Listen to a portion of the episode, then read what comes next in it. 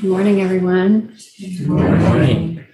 So nice to see all of you here. It's such a warm uh, group today, practicing together so wholeheartedly. Um, I was thinking about uh, we arrive at a one day sitting like this, maybe with all kinds of uh, um, plans and thoughts in our minds. And the process of sitting and meditation lets that all kind of go away. So we stop trying to hold all, hold everything. Try stop trying to um, drive the drive our lives.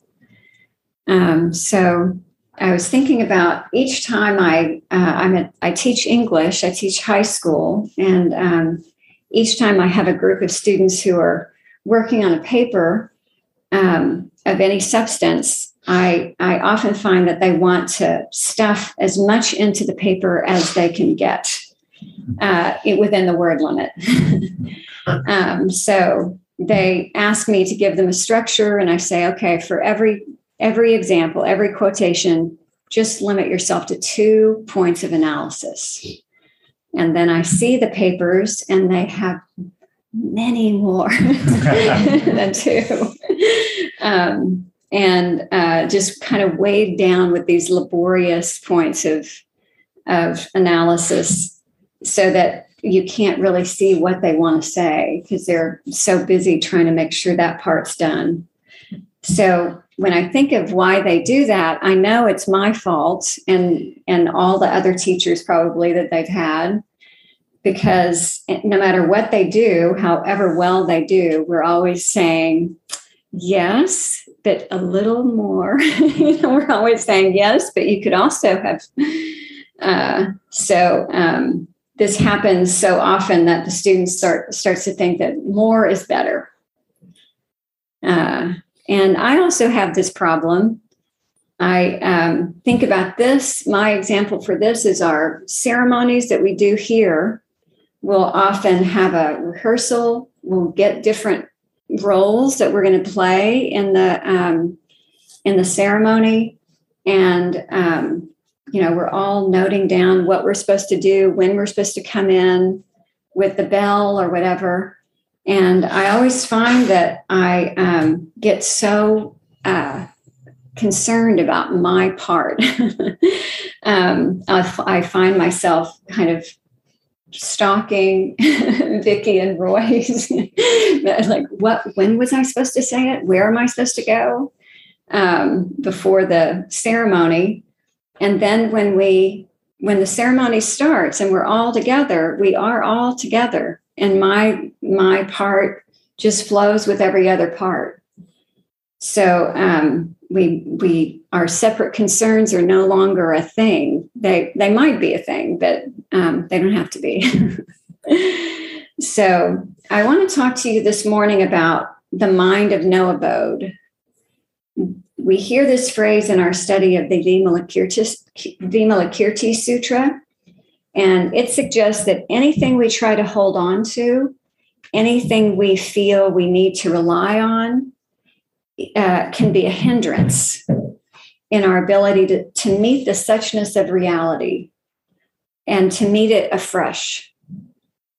There are many reasons that we may want to gather our tools and our props, get everything prepared for meeting the contingencies of life. And it's understandable why we would want to study up on something that is about to happen. And uh, I find myself in, in Zazen sometimes actually planning conversations, you know, pre-writing an email that I need to send. And I will, another voice in my head will say, it's okay, you can do it. You can do it then. You don't need to do it ahead of time. Um, so this is something that maybe we all do. Um, so there comes a time, though, when we need to stand up and, with the courage of our faith and meet what comes. And I think that's what our practice teaches us, to, to, to be upright and meet what comes. So I'm going to tell you two stories about this mind of no abode. The first is the story of Ananda, and the second is the story of Chiyono. So in the Mumon Khan, which is the gateless gate or the gateless barrier, there's a case that um, tells the story of Ananda that I always find very moving. Ananda was the Buddha's attendant for many years. And um, we we often, all, all of us probably have a special place in our heart for Ananda, for um, taking up for the women um, early on when the women wanted to join the Sangha. And it went so much against the culture of ancient India. And um, he kept coming back again and again, asking the Buddha, can't we just let them ordain? um, so that's one wonderful thing about Ananda. So many things I really love about Ananda. Um, so there are many ways to serve the Dharma, from taking care of monastic practice to living in the secular world, uh, taking care of the Dharma. And in his practice, Ananda stayed and attended uh, the details of the Buddha's needs. I feel like I'm going to move this down a little bit because it's making too many noises. See if that helps. Um, so he was the uh, he was the attendant for the Buddha. Um, he was always with the teacher. Um, supporting him, remembering what he said. That's one of the things that we say about Ananda. Um, and um, he, he, the this remembering part of his uh, duties was one of his great gifts. He was supposed to have had this enormous memory, so that he's the one who remembered the sto- all the words that the Buddha said all his life, all his teaching life. And that was before words were written down. So each of the sutras begins, thus have I heard. And those are Ananda's words. He's the one saying that. So this is um, Ananda recalling the words of the Buddha so that they could be passed down, passed down generation by generation. People memorized them and passed them down. And so they were written down. Um, Ananda would have been there to see all those moments when the Buddha helped people wake up to the reality of their lives, freeing them from the hindrances of wrong views. I think about the beginning of that time together. Uh, Ananda was the Buddha's first cousin, so they would have known each other from growing up. Uh, but it was only in the second year of Shakyamuni's monastic path that Ananda himself ordained. And then it was twenty-five years later that he became the Buddha's attendant, uh, and then for the rest of the Buddha's life. Uh, so the family connection would have been so greatly deepened by that long service. He must have even sewn the Buddha's robes, I imagine.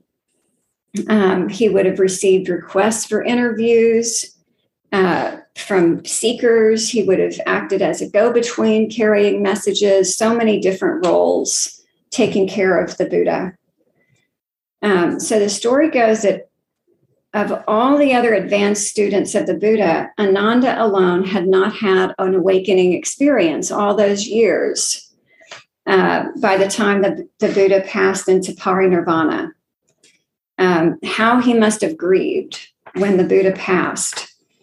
He would have felt this great loss of the Buddha's physical presence. Um, it must have been earth-shattering for him. And then on top of it all, he had spent all those years so busy um, being the repository of all the teachings, taking care of things, serving the Buddha and the Sangha in all these big and small ways, that he didn't have time or the focus to think about his own awakening. It's just a story that I'm imagining. So I imagine he must have wondered about it all over all those years, witnessing as he did all the Buddha's own uh, way of living in enlightenment alongside the powerful practice of these all these monastic followers of the Buddha. And the story has it, though, that all the way up to the meeting of the First Council, uh, when they would be hearing Ananda's recounting of all these, all this uh, wisdom from the Buddha, he had not experienced this awakening himself. So in the story, the big conference to gather the Buddha's teachings and ensure that they stayed in the collective memory was only to be attended by people who had awakened. And so that made it a little awkward because he was the one who was going to tell them the stories and he couldn't come. Uh, so as the story tells it, he sat for days and nights. He was really intent, a lot of pressure from people and from himself, seeking awakening. And one of those nights, um, Ananda went to Mahakashyapa, who was the Buddha's successor. And he went to him with his doubts. And he said, the world honored one gave you the golden robe. Did he give you anything else? Um, so Mahakashyapa was the one, as I said, who had received the Dharma from the, the Buddha. He was the one who carried on for Shakyamuni in the troubled time when everyone must have been wondering if the faith would continue without a great leader. And Ananda would have known that the ceremony of Dharma transmission involved the passing on of the great robe of liberation um, to the disciple. And he might have even been the one to sew that. Um, his question shows that he wasn't sure about what all that great repository of knowledge meant in the end. So it's, it is curious that he had that doubt um, as he expressed it privately to Mahakashyapa, asking him if there was some special thing that the Buddha gave him beyond the robe that enabled Mahakashyapa to awaken. And the reason it's such an odd question is that Ananda certainly would have heard the Buddha say in many different ways, be a lamp unto yourself. In a fuller expression of the teaching, the Buddha said, be a lamp unto yourselves, refuges unto yourselves, seeking no external refuge. With the Dharma as your island, the Dharma as your refuge, seeking no other refuge. So that means you're not getting it from somebody else. It's inside. I mean, it's it's your own experience. So this idea that we're a lamp unto ourselves connects with our nature as sentient beings, already carrying the Buddha Dharma in our being. While we need one another as a spiritual community, transmission does not mean that the teacher gives the student a thing that she didn't already have. There's another sutra called the Kalama Sutta, in which the Buddha enjoined seekers to find out for themselves. And he expressed it from two different angles. I'm going to read it. And it is a funny, when you hear the ancient language, it feels kind of funny. There's a lot of repetition that it's an oral language. And so repetition is very important in oral languages. You probably know that. So um, first he described ways we know what is not good for us. And then he described ways that we know what's good for us. So he says, so, so as I said, kalamas, don't go by reports, by legends, by traditions, by scripture, by logical conjecture, by inference, by analogies, by agreement through pondering views, by probability, or by thought. This contemplative is our teacher. When you know for yourselves that these qualities are unskillful, these qualities are blameworthy, these qualities are criticized by the wise, these qualities, when adopted and carried out, lead to harm and to suffering, then you should abandon them. Thus was it said, and in reference to this was it said. So that's the part where he's saying, how you know what is unskillful, what's unwholesome. And now he says, what, how you know what's good, what's, what's skillful and wholesome. He says, now kalamas, don't go by reports, by legends, by traditions, by scripture, by logical conjecture, by inference, by analogies, by agreement, through pondering views, by probability or by thought. This contemplative is our teacher.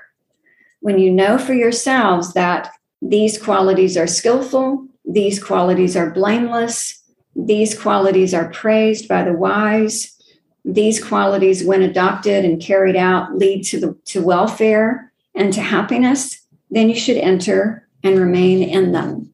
So you know what's good and what's not good. um, so, of course, Ananda would have heard this teaching. He would have known for himself that essentially it was all on him to awaken. What was he holding on to? Why was he still asking Mahaka, Mahakashyapa if there might have been some extra code word or something that the Buddha gave him that the Ananda, with all his perspicacity, missed? What made Ananda think he needed to seek outside of himself? So it must have been hard on him to go to Mahakashyapa. I, I think it must have been hard for him to admit this, this doubt, um, even though I really think he must have been a person with the gift of humility. Um, that even so, he's somebody who everyone would have come to to ask what the Buddha said and what he might have meant by this or that. Um, it might have been hard to realize that there's this doubt in the middle of all that knowledge. So it must have been hard. I think if it was hard for him, maybe he entered Mahakashyapa's presence with some deal of tension that, that night. So the, the koan is quite sparse in details, as koans tend to be. Um, it says, it gives as Mahakashyapa's response to Ananda's question, just this sharp call of Ananda's name. He says, Ananda. And calling out Ananda's name is itself a way of waking Ananda up to his own nature. Ananda answers with a resounding yes. Um, so I wondered, was that the moment when he woke up? So, in the old Indian temples, they would have a flagpole outside. And when a teacher was to expound the Dharma, or when a, uh, when a teacher was to ascend the seat to engage in uh, Dharma discussion with the monks, the monks would raise the flag. And then people in the surrounding area and the monks it, who were outside working, I guess, would know to come inside for the talk. Um, so when Mahakashyapa heard Ananda's powerful yes, he replied, knock down the flagpole at the gate. So he didn't just say, take down the flag. He said, knock down the flagpole, um, the support on which the Dharma seems to rest. And he said, knock down the flagpole at the gate. Ananda had pivoted in his understanding. He had been holding himself back by grasping onto the support of his sense of himself as the one who needed to hold it all together. And now he passed through the gate. Uh, he experienced the mind of no abode. So I want to add another story now to Ananda's, and that's the story of Chiyono. She was also called Mugai Nyodai, and she was one of the first Japanese women to receive Dharma transmission.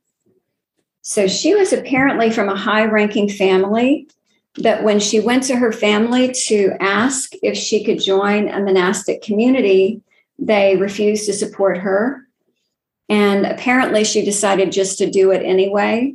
So she had no support at all, and therefore had to live her life as a servant in the convent. She saw the monast- monastics practicing Zazen every day and developed this aspiration to enter the way. As, as she went about her duties every day, she would have served the, these monastic women practicing Zazen, and she would go back to her room and imitate them by sitting facing the wall after all her many duties of the day. She felt that she wasn't getting anywhere with this practice, so she went to a young monk and asked her to teach her the practice of Zazen. And this monk scolded her and said, your practice is simply to serve the monks in this temple as well as possible without giving any thought to physical hardships or uttering a word of complaint. This is your Zazen. Sounds kind of harsh. So while Chiyono tried to follow this advice, she still had this great desire to engage in Zen practice more deeply.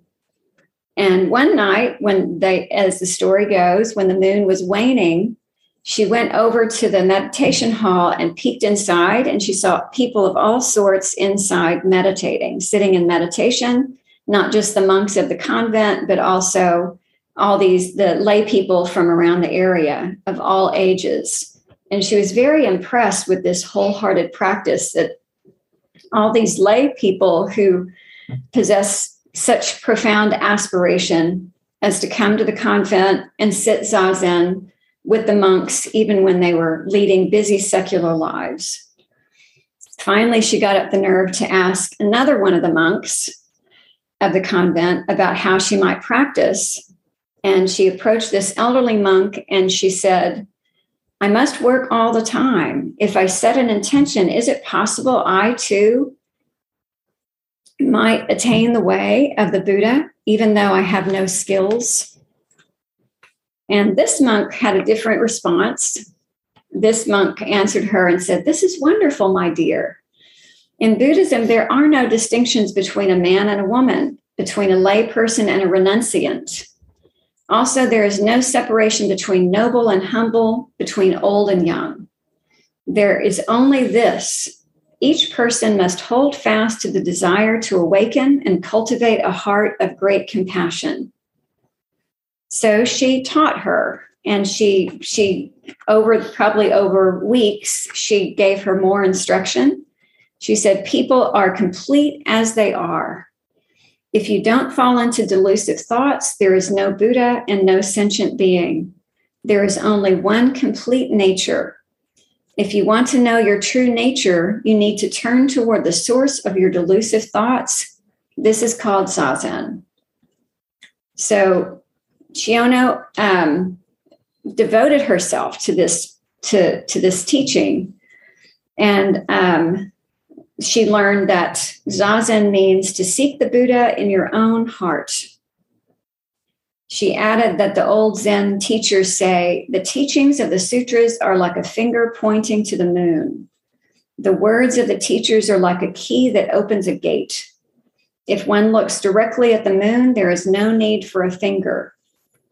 If the gate has been opened, there is no use for a key. Great learning and vast knowledge are only impediments to entering the gate of the Dharma. It, they make people cling to philosophizing and words. If you know your own mind, what teachings about scriptures do you need? In entering the way, you must we must rely on our bodies alone. So her instructions enabled Chiyono to realize that when random thoughts occurred in her mind, she should just let them exhaust themselves, making no effort to try to stop her thoughts. But Chiyono had some doubts. She asked, can I point to my lowly self and say that I have Buddha nature? Or am I deluding myself? The monk replied, people are complete as they are. Each one is perfected. This monk also guided Chiyono to practice all throughout her days, not just in seated meditation. She told her, no matter what we do, as we go about our daily life, we should not observe things, but rather turn toward the source of our perceptions and unceasingly try to fathom it. So the monks of the convent noticed a change in Chiyono as she was practicing so intently. Uh, they all began to talk, saying that realization was near at hand. Uh, the elderly priest who had advised Chiyono one night went to Chiyono's room and saw that she sat facing the wall. And she could see from Chiyono's posture that she was deeply settled in this practice. She noted that Chiyono was displaying what she called the grit of an adept, feeling an urgency of purpose. So after months of wholehearted practice, Chiyono went out on a full moon night to draw some water from the well. The bottom of her old bucket, held together by bamboo strips, suddenly gave away, and the reflection of the moon vanished with the water. When she saw this, she attained great realization. And here's her enlightenment poem. With this and that, I tried to keep the bucket together, and then the bottom fell out.